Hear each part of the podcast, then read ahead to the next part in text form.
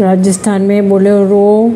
और कंटेनर की टक्कर में एक ही परिवार के छह लोगों की हुई मौत राजस्थान के फलौदी में एन एच इलेवन पर मंगलवार को एक, एक ट्रक और बोलेरो की टक्कर में छह लोगों की मौत हो गई जबकि एक शख्स गंभीर रूप से घायल बताया जा रहा है सभी मृतक एक ही परिवार के बताए जा रहे हैं घायल शख्स अस्पताल में भर्ती है और हादसे में बोलेरो के पर खच्चे उड़ गए जिसकी तस्वीरें आ रही है सामने परवीन सिंह नई दिल्ली से